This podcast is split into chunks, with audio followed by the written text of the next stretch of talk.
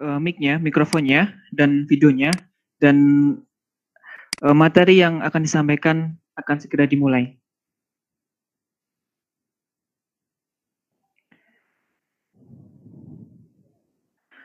Selanjutnya, uh, waktu dan tempat uh, saya persilakan kepada Ustadz Syahrul Afrizal.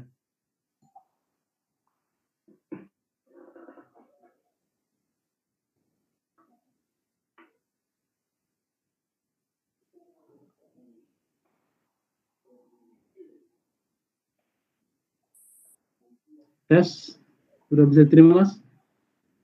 Uh, sudah, sudah bisa masuk suaranya, uh, suaranya Ustaz. Uh, uh, sudah Ustaz. Baik. Bismillahirrahmanirrahim. Assalamualaikum warahmatullahi wabarakatuh. Waalaikumsalam. Hamdan kathiran tayyiban mubarakan fih. سبحانك اللهم وبحمدك لك الحمد يا عزيز يا رحمن يا ذا الجلال والإكرام اللهم صل على سيدنا محمد وعلى آله وأصحابه أجمعين أما بعد Saudara-saudari, adik-adik yang dirahmati Allah. Alhamdulillah kita bersyukur kepada Allah Subhanahu wa taala pada sore hari menyambut berbuka puasa ini kita bisa mengadakan GIMET melalui online. Semoga insya Allah apa yang kita laksanakan ini menjadi amal jariah kita, eh, ilmu yang bermanfaat di dunia dan di akhirat kelak. Salam dan salam kita sampaikan kepada Nabi Muhammad sallallahu alaihi wasallam Semoga nanti kita mendapatkan syafaat dari beliau Rasulullah Sallallahu Alaihi Wasallam. Baik, tema yang akan kita kaji pada sore hari ini sangat menarik, yaitu di tengah COVID-19 akankah ku dapatkan Lailatul Qadar? Semua kita sebagai umat Islam sangat menginginkan dan mengharapkan bertemu dengan Lailatul Qadar.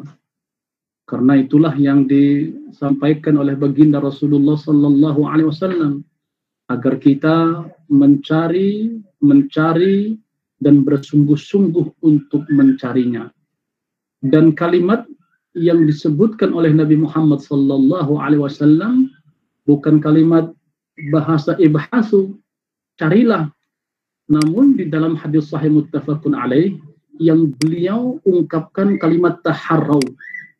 Taharrau Lailatul Qadri. Artinya berusahalah kamu benar-benar sungguh-sungguh untuk mendapatkan Lailatul Qadar. Tentunya kita akan mendapatkan Lailatul Qadar karena banyak keutamaannya. Di dalam Al-Quran surah Al-Qadar yang semua mungkin kita hafal ya. Karena ayatnya singkat dan padat, Allah Subhanahu wa taala berfirman, A'udzu billahi minasyaitonir rajim. Bismillahirrahmanirrahim. Inna anzalnahu fi lailatul qadr. Wa ma adraka ma lailatul qadr. Lailatul qadri khairum min alfi syahr tanazzalul malaikatu warruhu fiha rabbihim min kulli amr salamun hiya hatta matla'il fajar sesungguhnya kami kata Allah turunkan Al-Qur'an di malam Al-Qadar. Al-Qadar artinya kemuliaan atau penetapan takdir ketentuan yang Allah tetapkan dan Allah atur untuk setahun ke depan. Allah Subhanahu wa taala apabila menanyakan sesuatu berarti itu perkara yang sangat penting sekali. Tentang Lailatul Qadar, Allah mengatakan dan bertanya, "Wa ma adraka ma Lailatul Qadar?" Tahukah kamu apakah itu Lailatul Qadar? Allah yang bertanya, kemudian Allah yang menjelaskan. Allah jelaskan Lailatul Qadri khairum min alfi syahr. Lailatul Qadar adalah malam seribu bulan. Seorang hamba apabila beramal saleh di malam itu, maka pahalanya, ganjarannya, nilainya lebih baik daripada beramal selama seribu bulan. Dan lebih agung lagi, malam Lailatul Qadar ini, para malaikat dan malaikat Jibril sebagai Sayyidu al-Malaikah, penghulu para malaikat, yang sangat dekat dengan Allah Subhanahu wa taala, mereka semua turun ke bumi karena kebaikan, keberkahan dan rahmat diturunkan oleh Allah Subhanahu wa taala. Setelah itu malam Lailatul Qadar adalah malam yang Allah Subhanahu wa taala mengatur seluruh urusan makhluknya. Karena Allah tidak tidur, Allah tidak mengantuk, Allah berdiri sendiri, Al-Hayyul Qayyum, maka Allah Subhanahu wa taala di malam Lailatul Qadar menentukan takdir seluruh makhluknya untuk setahun ke depan. Rezeki mereka, kebaikan mereka, keburukan mereka, ajal mereka, dan seluruh urusan makhluk diurus dan diatur, ditetapkan oleh Allah Subhanahu wa taala di malam Lailatul Qadar.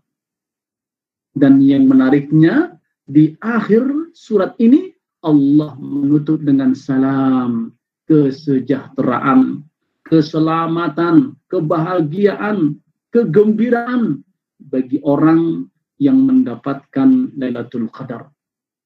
Sampai kapan itu? Sampai waktu fajar menyingsing, adan subuh berkumandang, dari waktu maghrib sampai waktu subuh. Di situlah Allah subhanahu wa ta'ala menurunkan ketenangan, menurunkan keindahan, menurunkan keselamatan, menurunkan kesejahteraan bagi orang-orang yang dicintai oleh Allah Subhanahu wa taala. Maka di dalam ayat ini Allah menyampaikan keutamaan yang begitu banyak tentang Lailatul Qadar. Allah turunkan Al-Quran di malam Lailatul Qadar dari Allah Al-Mahfuz di langit ketujuh ke langit dunia yang bernama Baitul Izzah kemudian Allah turunkan secara berangsur-angsur ke bumi selama 23 tahun melalui malaikat Jibril kepada Nabi kita Muhammad sallallahu alaihi wasallam di malam Lailatul Qadar ya, keutamaan yang kedua seseorang apabila beramal saleh maka amalannya lebih baik daripada seribu bulan. Kalau kita hitung dengan tahun, 83 tahun 4 bulan. Sementara umur kita jarang yang sampai ke 83 tahun. Yang dikatakan Rasulullah, umur umatku antara 30, 60 sampai 70 tahun dan sedikit sekali dari mereka yang sampai umurnya 80 tahun lebih.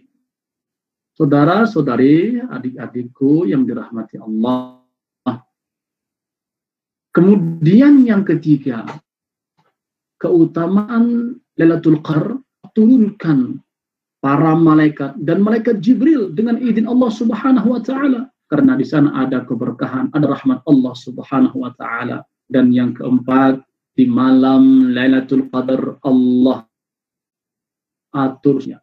Dan kelima, di malam Lailatul Qadar kesejahteraan diberikan kepada hamba-hamba Allah yang dicintainya, wali-wali Allah yang melaksanakan kewajiban atas perintah Allah Subhanahu wa taala berpuasa di bulan Ramadan, qiyamul lail, mereka berzikir kepada Allah, salat lima waktu, baik berada di kamarnya atau di masjid yang terdekat musola, kalau itu memungkinkan. Maka inilah keutamaan-keutamaan yang begitu besar yang diberikan oleh Allah Subhanahu wa taala yang kita semua pasti ingin mendapatkannya, ingin meraihnya agar kita termasuk hamba Allah yang dimuliakan oleh Allah Allah Subhanahu wa taala di dunia dan di akhirat. Saudara-saudari yang dirahmati Allah, tentunya banyak ganjaran dan balasan yang Allah berikan bagi orang yang memperoleh dan mendapatkan Lailatul Qadar. Yang pertama, dosa-dosa mereka semua diampuni oleh Allah Subhanahu wa taala. Di dalam hadis sahih muttafaqun alaih, Rasulullah sallallahu alaihi wasallam bersabda, "Man qama lailatal qadri imanan wa ihtisaban, ghufira lahu ma taqaddama min dhanbihi." Barang siapa yang salat qiyamul lail, salat tahajud, salat tarawih di malam Lailatul Qadar dengan rasa iman dan mengharapkan pahala dari Allah Subhanahu wa taala, diampunilah dosa-dosa yang telah lalu. Kata para ulama, dosa besar dan dosa kecil semua dihapus oleh Allah Subhanahu wa taala. Alangkah indahnya, alangkah kita merindukannya apabila dosa-dosa kita semua dihapus oleh Allah Subhanahu wa taala ungkapan doa yang disampaikan oleh baginda Rasulullah Sallallahu Alaihi Wasallam adalah afu, memaafkan karena Allah Maha Pemaaf. Karena apabila Allah Subhanahu wa taala memaafkan seorang hamba, niscaya dosa-dosanya bukan hanya diampuni oleh Allah Subhanahu wa taala, nanti pada hari kiamat di padang mahsyar saat kita ditampakkan oleh Allah Subhanahu wa taala seluruh amal perbuatan kita di dunia mau itu perbuatan baik dan perbuatan buruk maka perbuatan maksiat kita diampuni oleh Allah dan dihapus oleh Allah Subhanahu wa taala.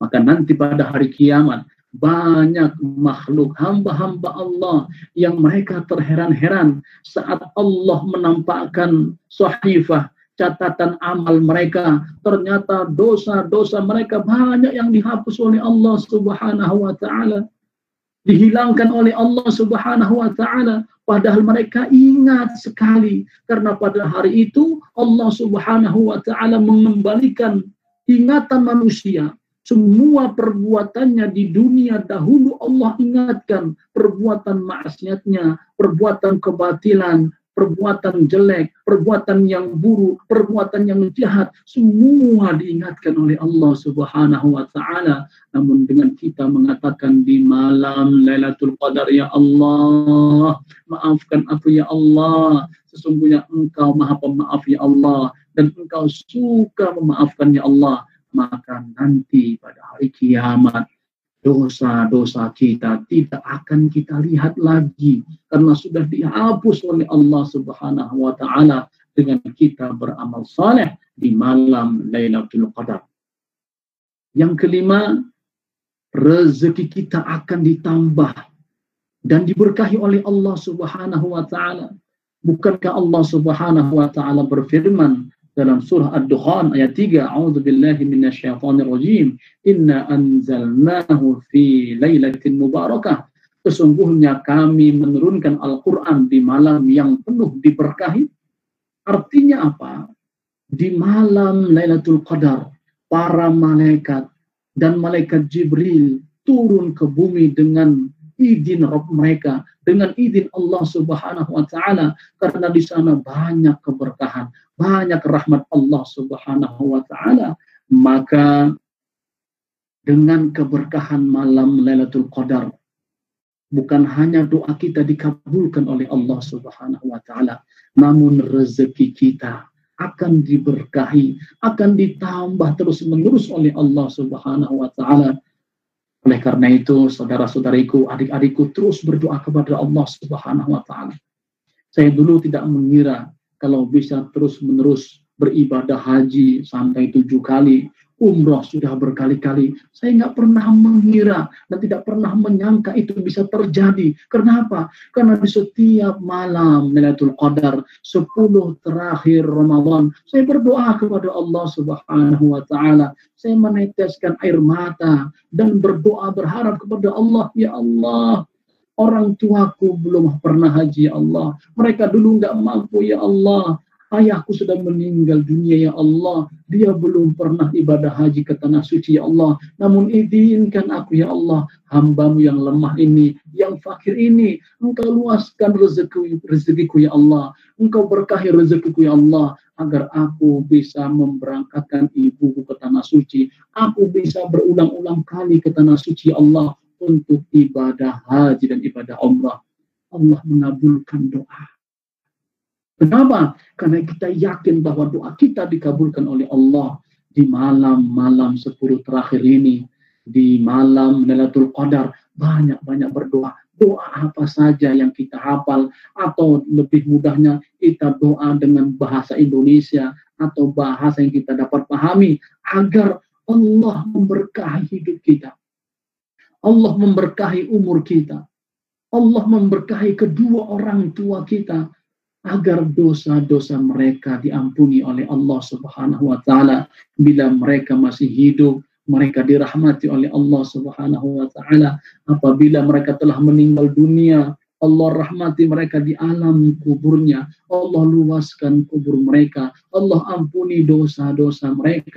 Mereka ditemani oleh oleh para malaikat dan mereka berbahagia. Mereka tersenyum karena melihat anak-anaknya yang selalu berdoa kepada Allah Subhanahu wa taala untuk kebaikan mereka di dunia dan di akhirat yang akhirnya mereka dimasukkan ke dalam surganya Allah Subhanahu wa taala. Saudara-saudariku yang berbahagia, usaha apa yang harus kita laksanakan sehingga kita mendapatkan Lailatul Qadar? Tentunya dengan kesungguhan, dengan keseriusan dengan fokus beribadah kepada Allah Subhanahu wa taala. Yang pertama usaha kita harus tetap istiqomah mendirikan sholat lima waktu.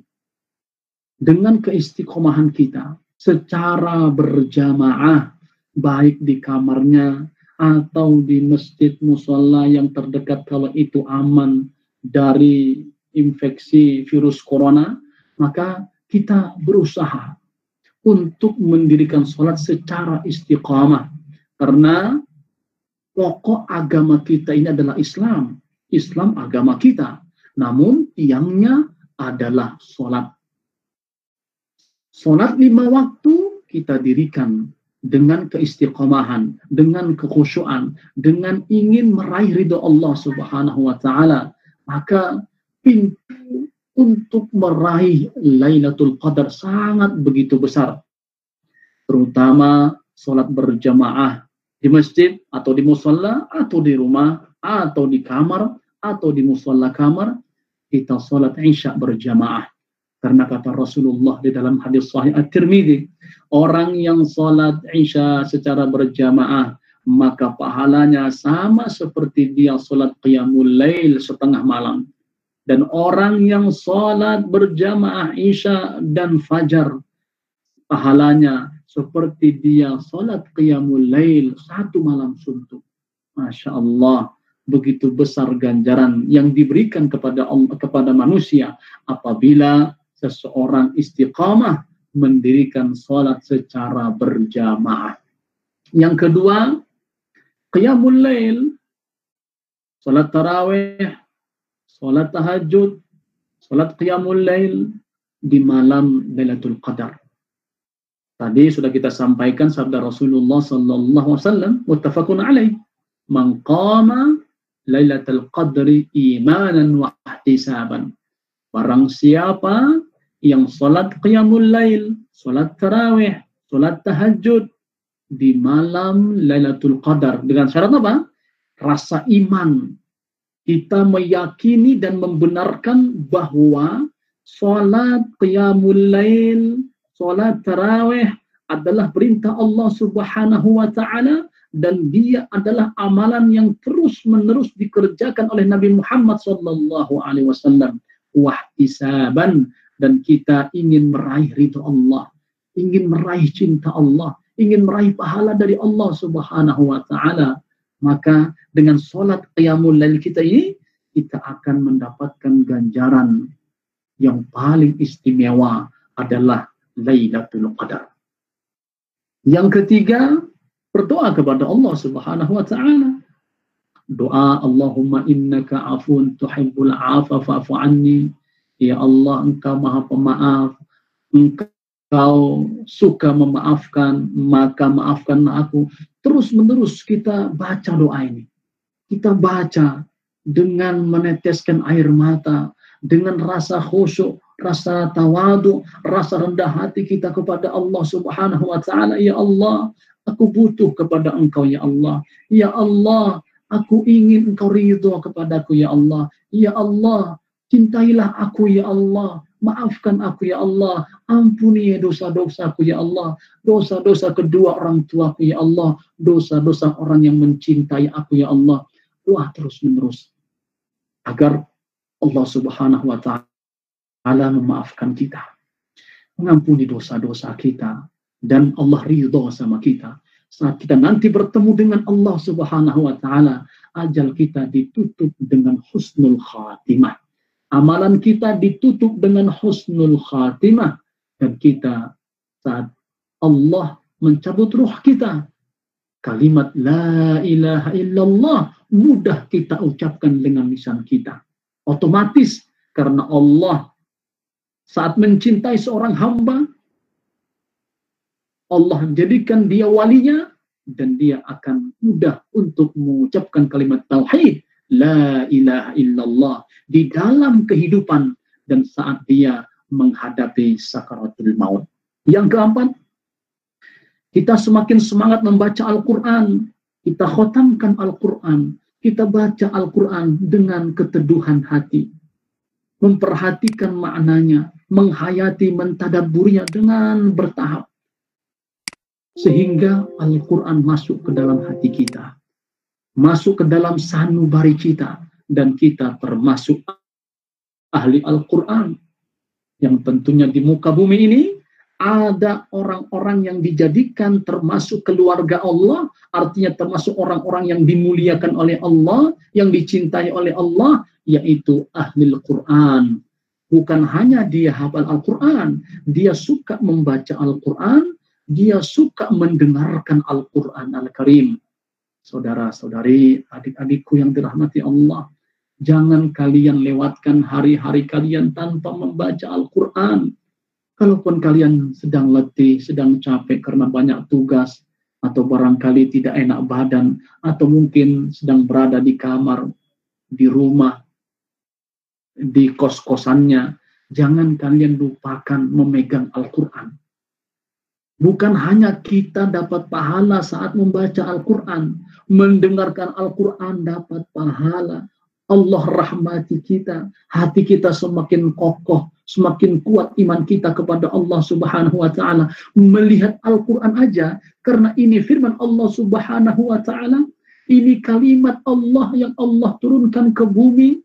Ini adalah wahyu dari Allah Subhanahu wa taala kepada baginda Rasulullah sallallahu alaihi wasallam kita dapat pahala, saudara-saudariku, adik-adikku, lihat itu Al-Quran, baca itu Al-Quran, baca terjemahannya, baca tafsirnya, renungkan itu makna dan kandungannya, teteskan air mata untuk menghayati makna-maknanya, sehingga hati kita lembut, karena orang semakin suka dan semakin sering membaca Al-Quran dan mentadaburi Al-Quran, menghayati makna-maknanya, hatinya semakin lembut matanya semakin sering mengalirkan air mata, berlinang air mata. Dulu sahabat Rasulullah Sallallahu Alaihi Wasallam Abu Bakar As-Siddiq setiap kali dia membaca Al-Quran bahkan ketika menjadi iman dia menangis meneteskan air mata dan bahkan ketika Rasulullah mengatakan kepada Sayyidah Aisyah wahai Aisyah saat aku sakit tolong sampaikan kepada ayahmu Abu Bakar agar dia menggantikan aku menjadi imam untuk kaum muslimin. Apa kata Sayyidah Aisyah? Wahai Rasulullah, wahai suamiku tercinta, ayahku Abu Bakar As-Siddiq hatinya begitu lembut, wahai Rasulullah. Setiap kali dia membaca Al-Quran, atau bahkan kalau dia menjadi imam, dia menangis, wahai Rasulullah. Teduh hatinya, wahai Rasulullah. Inilah akhlak sahabat Abu Bakar As-Siddiq radhiyallahu an. Maka pantas kata Rasulullah orang dari uh, dari umatku yang pertama masuk surga setelah aku adalah ini sahabatku Abu Bakar As-Siddiq radhiyallahu an. Karena kemuliaannya di hadapan Allah karena kecintaan Rasulullah sallallahu alaihi wasallam kepadanya. Bahkan Rasulullah pernah mengatakan kalau sekiranya ada orang yang bisa aku jadikan khalil maka aku jadikanlah Abu Bakar As-Siddiq sebagai khalilku, sebagai teman dekatku. Dan yang kelima, kita kalau mampu, kalau sanggup, ada kesempatan beriktikaf di masjid. Kalau suasana sudah aman, sudah nyaman, sudah tentram, virus corona sudah pergi, sudah dimusnahkan oleh Allah Subhanahu wa taala, kita boleh beriktikaf di masjid. Namun saat ini saudara-saudariku, kita dalam keadaan bersedih hati, dalam keadaan sulit, kita mau ke masjid tidak bisa. Masjid ditutup, masjid dikunci, kita mau beriktikaf, berdiam diri di masjid sebentar aja sangat sulit sekali karena kita khawatir, kita takut dengan adanya virus corona ini. Oleh karena itu, kita niatkan dalam hati kita. Karena dulu Rasulullah Sallallahu Alaihi Wasallam di sepuluh terakhir bulan Ramadan, beliau masuk ke masjid, beliau beriktikaf dan beliau mengatakan taharrau lailatul qadri fil ashr awakhir min Ramadan. Hadis sahih Al-Bukhari. Carilah dengan sungguh-sungguh Lailatul Qadar di malam atau di 10 malam terakhir Ramadan. Jadi kalau kita tidak sanggup, tidak mampu, tidak ada kesempatan untuk hadir di masjid, berdiam diri, beriktikaf, kita berniat karena Allah Subhanahu wa taala. Kalau seandainya kita sudah terbiasa tahun-tahun sebelumnya kita beriktikaf di masjid, maka saat ini kita berada di rumah, berada di musola rumah kita, berada di kos-kosan kita, karena kita sudah terbiasa, maka pahala tetap diberikan oleh Allah Subhanahu wa taala sama dengan kita seolah-olah beriktikaf di masjid. Karena Rasulullah Shallallahu alaihi wasallam bersabda dalam hadis sahih Bukhari, "Idza maridul 'abdu aw safara kutiba kutiba lahu mislu ma kana ya'malu muqiman sahihan. Apabila seorang hamba sakit atau dalam keadaan musafir, maka tetap dicatat baginya pahala seperti dia berada di rumahnya dalam keadaan sehat. Artinya apa? Kalau kita sudah terbiasa, sudah istiqamah, tahun-tahun sebelumnya kita beriktikaf di masjid, berdiam diri di masjid, baik sebentar atau sepuluh hari atau satu hari, maka saat ini karena masa pandemi, pahala kita akan diberikan oleh Allah Subhanahu wa taala. Jangan khawatir saudara-saudariku, adik-adikku, kalian jangan khawatir. Allah sayang sama kita. Allah cinta sama kita. Allah ridho sama kita. Saat Allah ridho sama kita, walaupun kita berada di rumah kita, di kos-kosan kita, di musola rumah kita, pahala i'tikaf tetap diberikan oleh Allah Subhanahu wa taala karena sebelum masuk bulan Ramadan kita sudah niatkan ya Allah sekiranya aku sehat tidak dalam keadaan musafir, tidak ada ini pandemi COVID-19, niscaya aku akan i'tikaf di masjid ya Allah, berdiam diri di masjid karena mengikuti sunnah Nabi, Nabi Muhammad sallallahu alaihi wasallam. Dan seandainya kalau kita tidak terbiasa beriktikaf di masjid, tetap kita ingin dan berniat untuk i'tikaf. Di dalam hadis sahih At-Tirmidzi ada dahulu sahabat Rasulullah Sallallahu Alaihi Wasallam dia seorang miskin dia melihat ada orang kaya yang suka bersedekah. Harta bendanya diinfakkan disedekahkan diberikan kepada fakir miskin kepada kaum duafa. Maka dia berniat dalam hatinya ya Allah sekiranya aku seperti dia, aku akan melaksanakan apa yang dia kerjakan. Aku akan suka berbagi, suka memberi, suka bersedekah wahai Allah. Kata Rasulullah Sallallahu Alaihi Wasallam, orang yang seperti ini, walaupun dia hanya berniat saja, fahuwa biniyatihi fa ajruhu sawa. Maka dia dengan niat kebaikannya, maka orang yang miskin itu dengan orang yang kaya itu yang suka berbagi, suka menjalin tali kasih, memberikan sebagian hartanya kepada fakir miskin, kaum duafa, pahala mereka sama di sisi Allah Subhanahu wa taala. Jadi saudara-saudariku, adik-adikku yang aku cintai karena Allah. Saat kita seperti ini, maka yakinlah bahwa Lailatul Qadar akan kita dapatkan, akan kita raih walaupun kita tidak berada di masjid, namun kita berniat karena Allah Subhanahu wa taala kalau kita melihat ada saudara kita yang mereka dalam keadaan aman, dalam keadaan tentram, dalam keadaan dijauhkan dari virus corona, mereka i'tikaf di masjid, niatkan di dalam hati ya Allah. Sekiranya aku seperti mereka dalam kondisi mereka, aku mau i'tikaf di masjid ya Allah. Maka pahalamu dengan pahala dia yang beriktikaf di masjid sama di sisi Allah Subhanahu wa taala. Saudara-saudariku, yang aku cintai karena Allah Subhanahu wa taala. Mari kita tetap semangat di masa-masa sulit ini, di musim pandemi ini, tetap kita semangat beribadah kepada Allah Subhanahu wa taala. Jangan tinggalkan membaca Al-Qur'an, mendengarkan Al-Qur'an dan menghayati Al-Qur'an.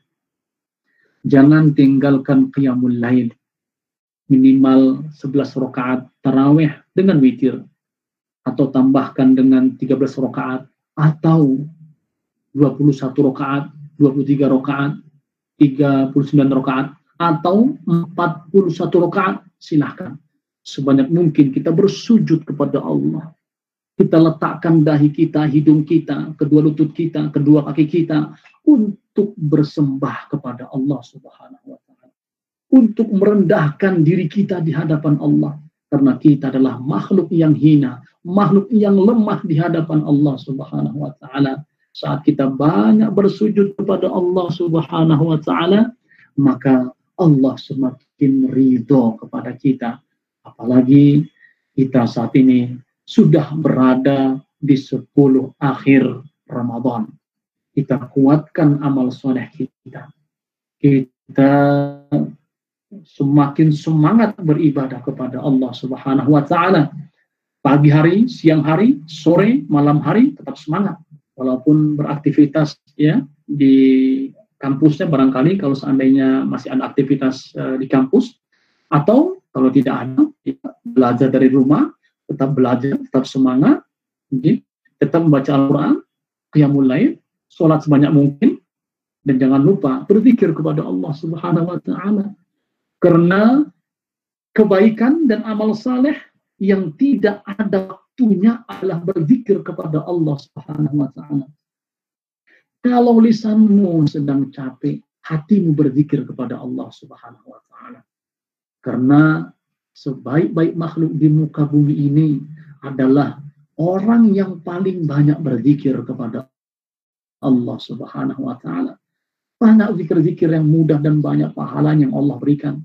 Contohnya subhanallah wa bihamdi subhanallahil azim dan yang paling baik zikir adalah kalimat tauhid la ilaha illallah. Kata Rasulullah sallallahu alaihi wasallam afdalu dzikri fa'lam annahu la ilaha illallah.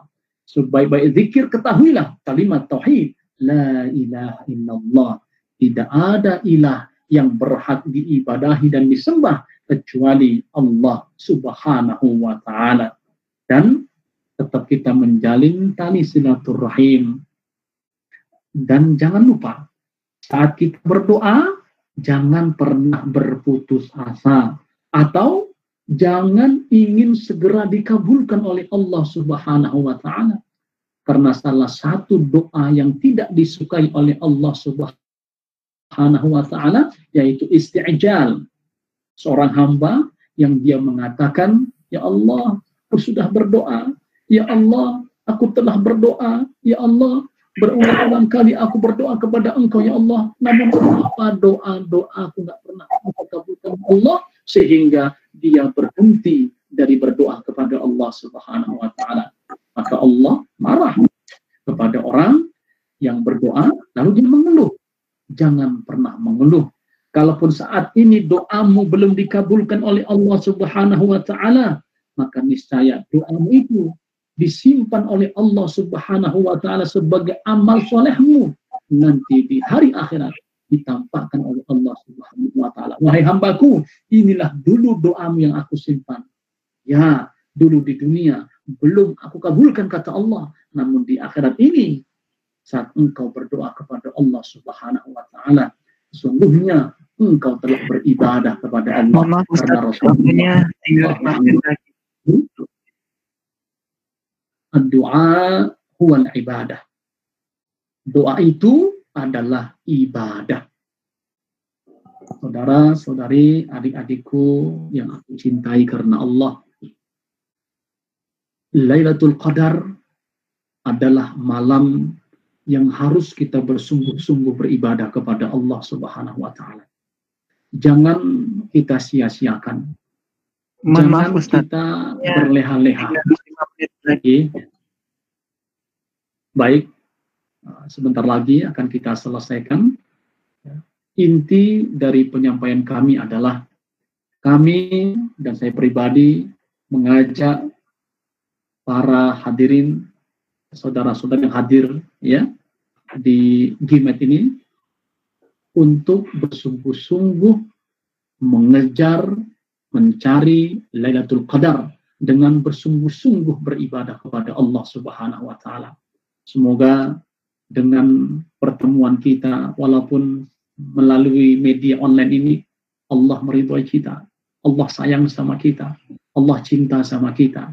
Sehingga kita nanti semua akan dipertemukan di dalam surga Al-Firdaus A'la dan akan dipertemukan dengan Nabi kita, kekasih kita, Nabi Muhammad Sallallahu Alaihi Wasallam. Demikian saudara-saudariku yang, dapat kami sampaikan. Semoga bermanfaat dan memberikan wacana atau memberikan wawasan keilmuan kepada kita semua tentang Lailatul Qadar. Tentang malam kemuliaan dan malam penetapan takdir dari Allah Subhanahu wa taala setahun ke depan. Demikian, terima kasih. Wabillahi taufik wal hidayah. Wassalamualaikum warahmatullahi wabarakatuh. Waalaikumsalam warahmatullahi wabarakatuh. Sukron uh, Ustaz sudah memberikan materi yang luar biasa, uh, Ya. keutamaan ketua, ke- keutamaan dari Lailatul Qadar dan sebagainya. Uh, iyyakum. eh, teman-teman eh, bisa di eh, persiapkan pertanyaannya, bisa mulai untuk bertanya dengan format eh, nama, kemudian eh, intansinya, intan, eh, intansi dan pertanyaannya seperti apa. Eh, saya ulangi lagi, teman-teman bisa bertanya di kolom chat di Dan kami nama, intansi dan kemudian pertanyaannya seperti apa. Bisa di eh, mulai dari sekarang dan nanti eh, saya akan bacakan kolom chatnya ya di kolom chat ya di, di- di kolom chat Ustaz. Kemudian nanti eh, tiga yang tercepat nanti saya yang akan bacakan. Eh, saya iz- izin bertanya dulu Ustaz. Eh, bagaimana kiat-kiat eh, kita yang baru memulai ingin meraih malam Lailatul Qadar? Jadi kayak eh, tip eh, gitu Pak eh, yang baru ingin meraih.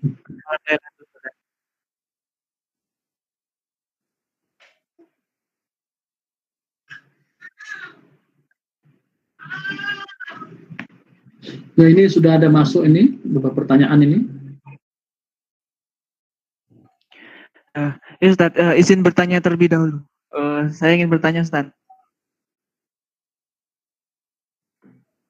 Eh, bagaimana uh, Ada kiat-kiat satu pertanyaan ini, Mas Yusuf. Lailatul Qadar bagi teman-teman yang baru memulai Ustaz. Apakah langsung dijawab atau nanti untuk apa dikumpulkan dahulu atau bagaimana? Mas?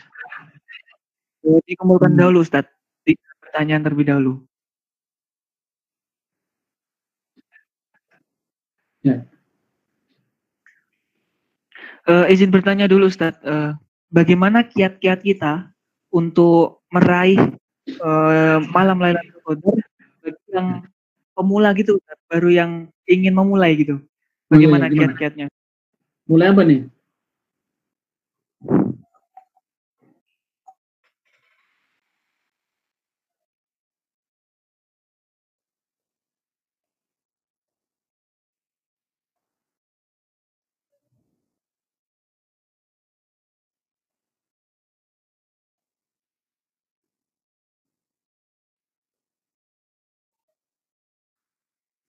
Kiat-kiat untuk memulai semangat agar meraih Lailatul Qadar ya. Eh, Iya Ustaz. Ya, baik. Saudara, saudariku yang berbahagia, memang waktu masa muda kita ingin lebih happy ya, lebih bergembira, lebih senang-senang ya. Tapi tolonglah ini waktu kita untuk lebih banyak dekat kepada Allah Subhanahu wa taala.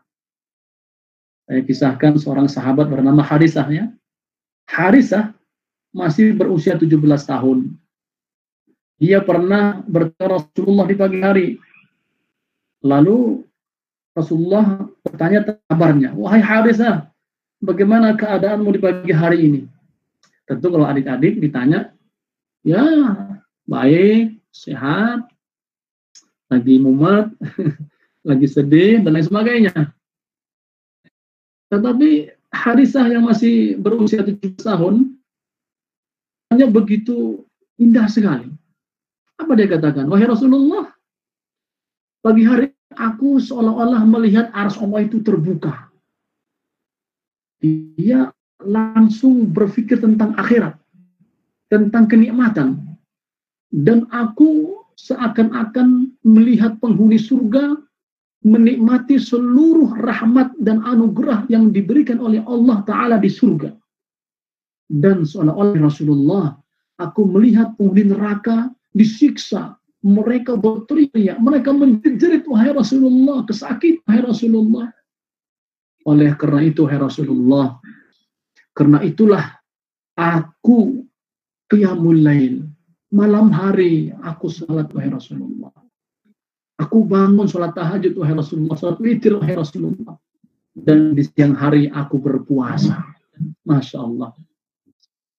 Anak muda yang masih begitu belia, sudah memikirkan akhiratnya. Dia nggak mengatakan, bagaimana kabarmu? Wah, aku pusing karena banyak tugas nih di kampus dan sebagainya. Atau barangkali ya dosenku ini ya salkan dan sebagainya. Tapi dipikirkan tentang akhirat sehingga dia kuat beramal saleh. Malam hari dia qiyamul lail, salat tahajud, di siang hari dia berpuasa, dia suka membaca Al-Qur'an. Inilah yang dikatakan Rasulullah, ayo istiqomah kamu. Continue, konsisten di dalam beribadah kepada Allah Subhanahu wa taala. Maka adik-adikku silahkan kalian istiqomah. Ya, minta kepada Allah Subhanahu wa taala, Allahumma rzuqnil istiqamah. Ya Allah, karuniakan kepadaku agar menjadi orang yang istiqomah. Ya.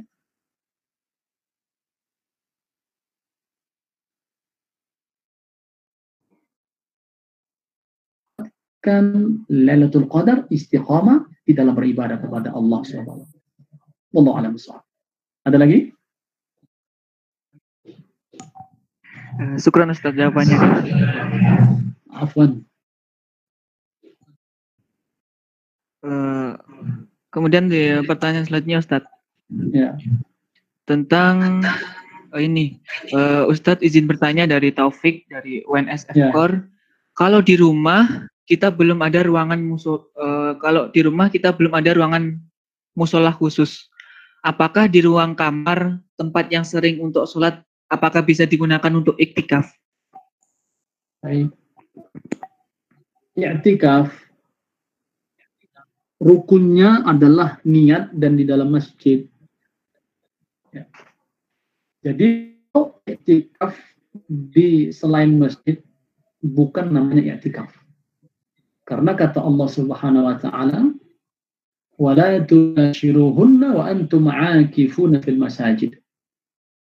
Dan janganlah kamu menggauli istri-istrimu sedang kamu berada dalam masjid. Nah, bagaimana Pak Ustaz? Saat ini kita masa pandemi, kita nggak bisa ke masjid, nggak bisa etikaf di masjid. Maka niatkan, ya. Walaupun kita nggak etikaf, kita niatkan berdiam diri di rumah. Boleh di kamar kita, boleh sholat ya, rumah kita. Kalau tidak ada musola, tempat atau ruangan yang kita jadikan sebagai tempat kita tidak masalah. Di situ kita membaca Al-Quran, uh, berzikir, berdoa kepada Allah Subhanahu Wa Taala, maka semoga walaupun kita tidak beretikaf di masjid, kita mendapatkan pahala seperti orang yang beriktikaf. Ya, karena ulama sepakat kalau etikaf di dalam masjid, ya sehingga kalau kita tidak bisa etikaf, di rumah kita, monggo silakan. Tapi kita harus berniat, ya, berniat, ya Allah, sekiranya aku saat ini dalam keadaan aman, terjauh dari COVID-19, aku itikaf ya Allah. Namanya Allah, aku berdiam diri di rumahku, di kamarku, di ruanganku, maka semoga pahalanya seperti orang yang beritikaf di masjid. Allah Uh, terima kasih Ustaz. Berarti itu tergantung, uh, tergantung niat kita Ustaz ya. Kalau niatnya oh, iya, niat dia.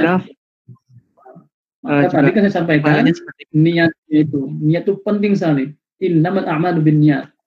Segala sesuatu amalan tergantung pada niatnya. Walau kita nggak sanggup beriktikaf, ya, namun kita sudah berniat, maka niat itulah pahala yang Allah berikan. Uh, uh, terima kasih Ustaz. Oh, Masya Allah, luar biasa. Iya. Iya. Uh, Ada lagi mas? Uh, ke pertanyaan selanjutnya. Uh, ini Ustaz, uh, dari uh, Yeva, dari WMS, bagaimana dengan perempuan yang sedang berhalangan atau haid?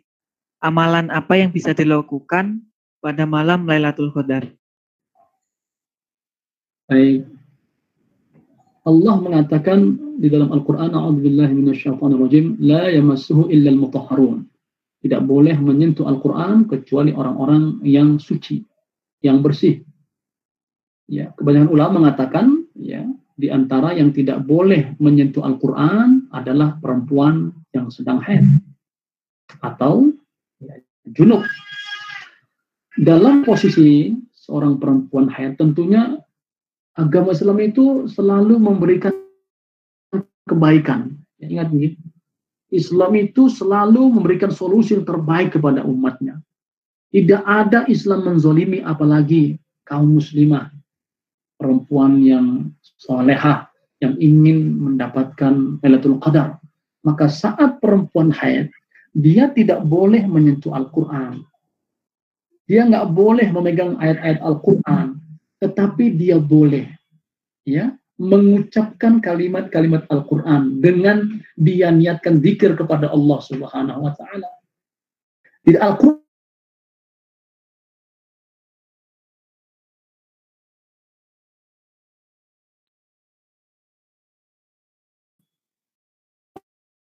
itu ya, adik-adik perempuan yang sedang haid di 10 terakhir Ramadan ini silakan baca Al-Quran. Ya. Yang kita hafal ya. Kalau pernah kita sentuh yang kita baca dari jauh barangkali ya. Karena yang besar tidak masalah. Cuma kita niatkan berzikir kepada Allah Subhanahu wa taala.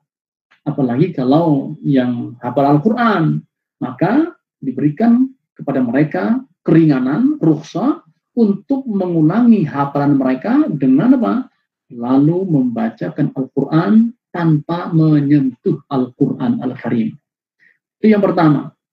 Yang kedua, berzikir kepada Allah Subhanahu wa taala.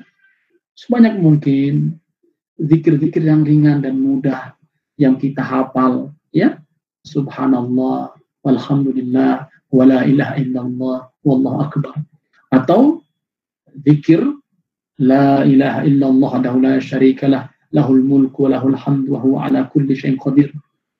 Ini adalah kalimat zikir yang semua para nabi dan rasul mengucapkannya. Kata Rasulullah, kata Rasulullah.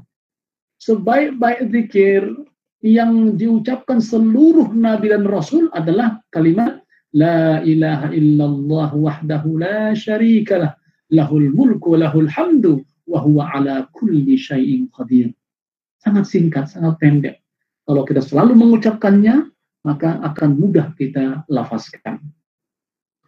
Jadi yang ketiga, setelah baca Al-Quran, ya, atau menghafal, menghafalkannya, uh, berniat dengan zikir kepada Allah Subhanahu Wa Taala, kemudian berzikir kepada Allah.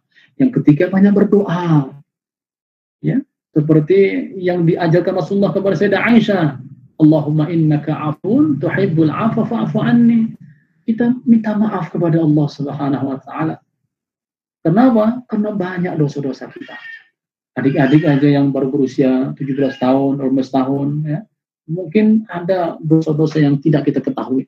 Karena dosa yang tidak kita ketahui yang telah kita kerjakan lebih banyak daripada dosa yang kita ketahui. Terkadang maaf, kita ini lebih banyak menghitung-hitung pahala daripada dosa. Padahal dosa kita lebih banyak. Namun amal soleh kita akan menutupi dosa-dosa kita ini.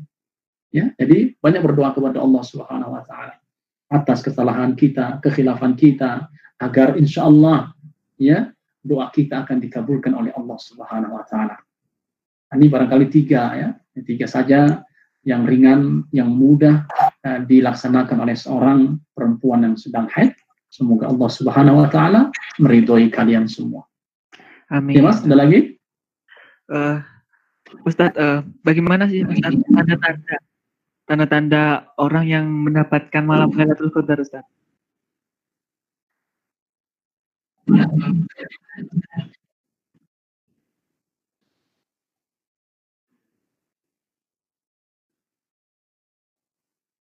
Gimana Mas? Kurang kedengaran suaranya. Uh, Bagaimana tanda-tanda Ustadz orang yang mendapatkan malam kemuliaan malam Lailatul Qadar Ustadz? Tanda-tandanya ya, memang tidak ada dirincikan oleh Rasulullah Sallallahu Alaihi Wasallam melalui Al-Quran dan Hadis ya tidak ada penjelasan ciri-cirinya. Cuma kita bisa melihat secara mata ya mata kasar kita lah ya orang yang telah menemukan mendapatkan kemuliaan Lailatul Qadar kehidupannya ya, semakin baik ibadahnya semakin istiqomah. Kemudian rezekinya semakin barokah. Ya. Bukan hanya bertambah ya. Kalau rezeki itu memang ada banyak tapi nggak berkah. Tapi ada rezeki itu sederhana ya biasa-biasa saja tapi barokah.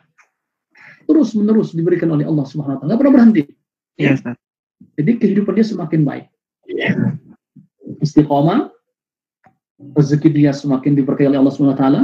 Kalau dia sudah menikah, ya, keluarga dia Allah jadikan tenang, tenteram, sakinah, mawaddah, warahmah. Kemudian kalau dia sebagai anak, dia semakin berbakti kepada kedua orang tuanya. Nah, ini yang paling penting ya. Iya. Adik-adik barangkali ya, dulu juga pernah merasakan sebagai mahasiswa, saya jauh di Mesir sana. Bertahun-tahun saya tinggalkan orang tua saya. Ya, dulu nggak ada HP, ya, cuma pakai iya. surat. Pakai surat ya, kita. Kirim juga dua bulan sekali. Ya Allah, menangis kita. Sering kita rezeki pas-pasan. Cuma ya itu tadi.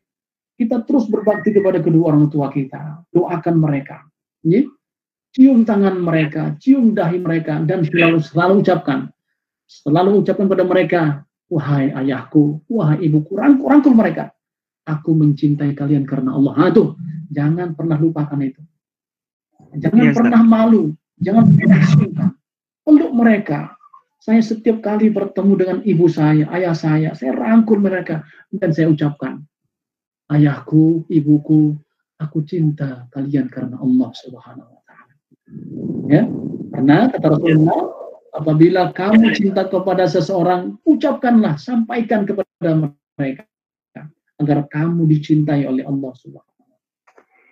Jadi adik-adikku yang aku cintai karena Allah, sampaikan ini kepada kedua orang tua kalian supaya hidup kalian tenang, sukses kalian di dunia dan di akhirat. Ya. Karena apa? Allah fi ridul walidain wa sakhatullah fi sakhatil walidain. Ridho Allah ada di ridho kedua orang tuamu dan murka Allah saat orang tuamu nggak suka sama kamu. Maka itu jangan sakiti orang tuamu, jangan buat dia menangis, ya. Sering katakan kepadanya, ya saat dikirim duit, bilang sama dia, Dikirim Alhamdulillah. Bu, Pak, aku cinta kamu karena Allah. Ingat, ya, jangan pernah lupakan mengatakan Aku cinta kepada kamu, kepada engkau, kepada orang tuaku karena Allah Subhanahu wa taala. Insya Allah. Ya. Allah amin. Amin.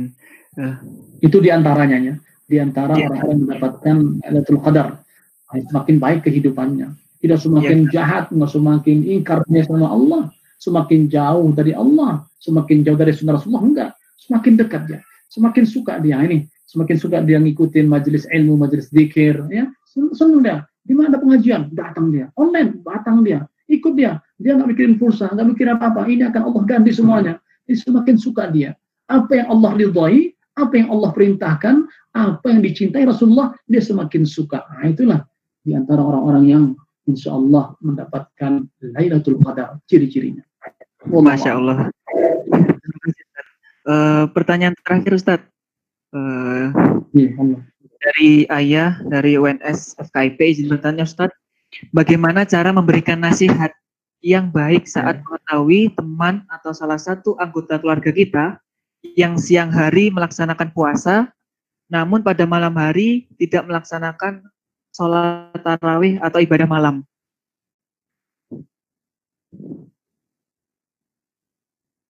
Baik.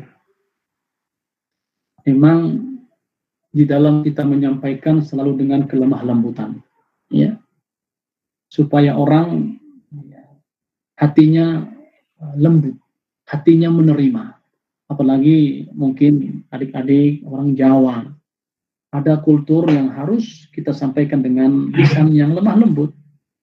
Maka kita sampaikan, kita wasiatkan pelan-pelan, ya. Kita sampaikan dan bilang kepada orang itu, Mas, Mbak, yuk kita qiyamul yuk kita sholat qiyamul sholat terawih. Untuk apa? Agar mendapatkan Lailatul Qadar. Agar mendapatkan pahala yang besar dari Allah Subhanahu wa taala. Jadi, sampaikan kepada mereka ganjaran pahala nilai ibadah yang besar ketika beribadah di bulan Ramadan ya karena kalau seandainya kita menyia-nyiakan ini kan gitu kata Rasulullah orang yang paling celaka ya di antaranya adalah siapa? Ketika ada satu hadis Nabi mengatakan apa? Ada orang yang celaka. Yang pertama orang yang ketika namaku disebutkan dia tidak bersolawat dan salam kepadaku.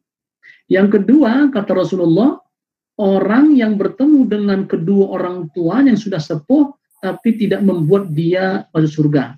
Yang ketiga, orang yang berada di bulan Ramadan, dia ada di situ, dia berpuasa, namun dia kurang ibadah kepada Allah SWT. Sehingga apa? Sehingga dia tidak diampuni oleh Allah Subhanahu wa taala. Itu Rasulullah, celaka, ya. Hina dia di hadapan Allah Subhanahu wa taala. Jadi sampaikan kepada saudara kita yang belum semangat dia beribadah, ajak dia dengan kata-kata yang indah, kata-kata yang lembut, yuk kita uh, mencari ridho Allah, kita mencari uh, pahala dari Allah Subhanahu wa taala agar dosa-dosa kita diampuni oleh Allah dan sampaikan kepadanya Mas, Mbak, orang yang paling celaka di bulan Ramadan adalah orang yang tidak diampuni oleh Allah dosa-dosanya. Maka monggo ya semangat beribadah walaupun di siang hari dia puasa Ramadan malam harinya jangan tinggalkan sholat tarawih karena itu salah satu sunnah yang diajarkan oleh Nabi Muhammad sallallahu alaihi wasallam. Wallahu a'lam Uh, terima kasih Ustadz. Uh, mohon maaf kepada teman-teman yang pertanyaannya belum bisa disampaikan karena waktunya udah juga menjelang, uh, menjelang maghrib. Uh, terakhir Ustadz bisa memberikan closing ya? statement, ya Ustadz. Bisa memberikan closing statement kepada kita semua Ustadz.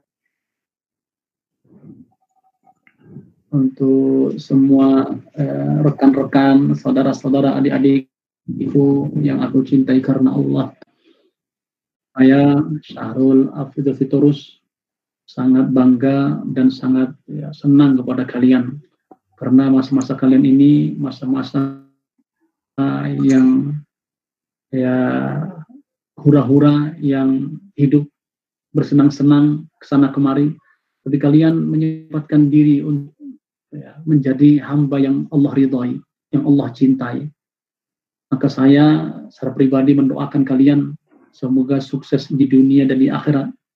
Hidup kalian Allah ridhoi dan kalian saat nanti sudah selesai kuliah maka insya Allah Allah bentangkan rezeki untuk kalian. Kerjaan mudah kalian dapatkan. Rezeki Allah datangkan kepada kalian dari jalan yang tidak disangka-sangka. Maka harapan saya kepada kalian tetap istiqomah Jadilah seperti pemuda, seperti sahabat Nabi Harithah yang sudah memikirkan tentang akhirat. Karena hidup kita di dunia ini sebentar saja. Tujuan kita yang abadi adalah surga. Ya Ustaz. Dari saya. Uh, tetap semangat ya. Ya Ustaz. Uh, terakhir Ustaz bisa memimpin doa bersama, doa kata Al-Qur'an Ustaz. Ya, monggo. Monggo kita angkat ke kedua tangan kita berdoa kepada Allah Subhanahu wa taala semoga Al-Qur'an yang kita bacakan dan amal soleh kita diterima oleh Allah Subhanahu wa taala. Amin. A'udzu billahi minasyaitonir rajim. Bismillahirrahmanirrahim. الحمد لله رب العالمين والصلاة والسلام على سيد المرسلين وعلى آله وأصحابه أجمعين آمين ربنا تقبل منا إنك أنت السميع العليم وتب علينا إنك أنت التواب الرحيم اللهم إنا نسألك بأن الحمد لا إله إلا أنت المنان بديع السماوات والأرض والجلال والإكرام يا حي يا قيوم اللهم إنا نسألك أن نشهد أنك أنت الله لا إله إلا أنت الأحد الصمد الذي لم يلد ولم يولد ولم يكن له كفوا أحد اللهم ارحمنا بالقرآن اللهم اجعلنا من أهل القرآن اللهم ارحمنا بالقرآن اللهم ارحمنا بالقرآن واجعلنا من أهل القرآن ومن مستمع القرآن برحمتك يا منزل القرآن اللهم اجعل القرآن ربيع قلوبنا ونور صدورنا وجلاء أحزاننا وجلاء همومنا برحمتك يا أرحم الراحمين. ربنا هب لنا من أزواجنا وذرياتنا قرة أعين وجعلنا للمتقين إماما. ربنا اغفر لنا ولوالدينا وارحمهما كما ربيانا صغارا. آمين. اللهم زدنا ولا تحرمنا ولا تهنا وأعطنا ولا تحرمنا وآثرنا ولا تؤثر علينا وأرضنا وارض عنا. Ya Allah, Ya Rabb kami, jadikanlah kami sebagai ahli Quran. Ya Allah, jadikanlah Al-Quran nanti pada hari kiamat menjadi syafaat untuk kami ya Allah agar kami selamat di akhirat dan engkau golongkan sebagai penghuni surga ya Allah. Ya Allah rahmatilah kami dengan Al-Quran. Jadikanlah Al-Quran sebagai pedoman hidup kami ya Allah. Cintakanlah kami kepada Al-Quran agar kami suka membacanya ya Allah di siang hari dan di malam hari ya Allah ya Allah ya Rabb kami Ingatkanlah kami terhadap Al-Quran apabila kami lupa ya Allah. Ya Allah ya Rabb kami apabila kami dalam keadaan malas ya Allah Berikanlah kami kesemangatan untuk terus membaca dan mengkaji Al-Quran Al-Karim. Ya Allah, ya Rabb kami, luaskanlah rezeki kami ya Allah. Jadikanlah saudara-saudara kami yang ada di Gimet ini ya Allah menjadi hamba-hamba yang saleh dan saleh. Jadikan mereka sukses di dunia dan di akhirat ya Allah. Jadikan mereka orang tuanya ya Allah. Ya Allah ya Rabb kami tutuplah nanti kami, ajar kami dengan husnul khatimah. Husnul khatimah. Husnul khatimah. Ya Allah, berikanlah kami karuniamu dengan memperoleh Lailatul Qadar. Lailatul Qadar. Lailatul Qadar. Amin. برحمتك يا ربنا ظلمنا انفسنا ترحمنا آمين ربنا آمين وفي الآخرة حسنة وصلى الله على آله وصحبه وسلم سبحان ربك رب العزة عما يصفون وسلام على المرسلين آمين العالمين Alhamdulillahirrahmanirrahim. Uh, syukuran Ustaz, terima kasih waktunya, uh, kemudian materinya yang luar biasa semakin menambah kita semangat dalam menggapai malam Lailatul Qadar. Insya Allah, insya Allah. Dan semoga kita semua bisa mendapatkan malam kemuliaan malam Lailatul Qadar. Amin. Syukran jazakumullah Ustaz. Wa iyyakum wa iyyakum. Uh,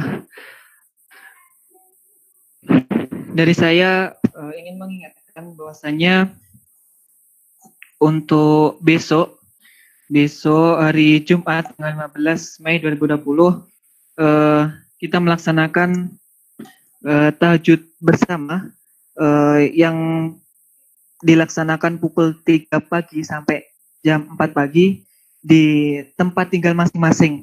Nah, nanti uh, teknisnya dilakukan di tempat masing-masing, di kediaman, di rumah masing-masing. Kemudian panitia bertugas untuk mengingatkan nanti Kemudian jumlah rokaatnya bebas. Jadi nanti jumlah rokaatnya uh, bisa di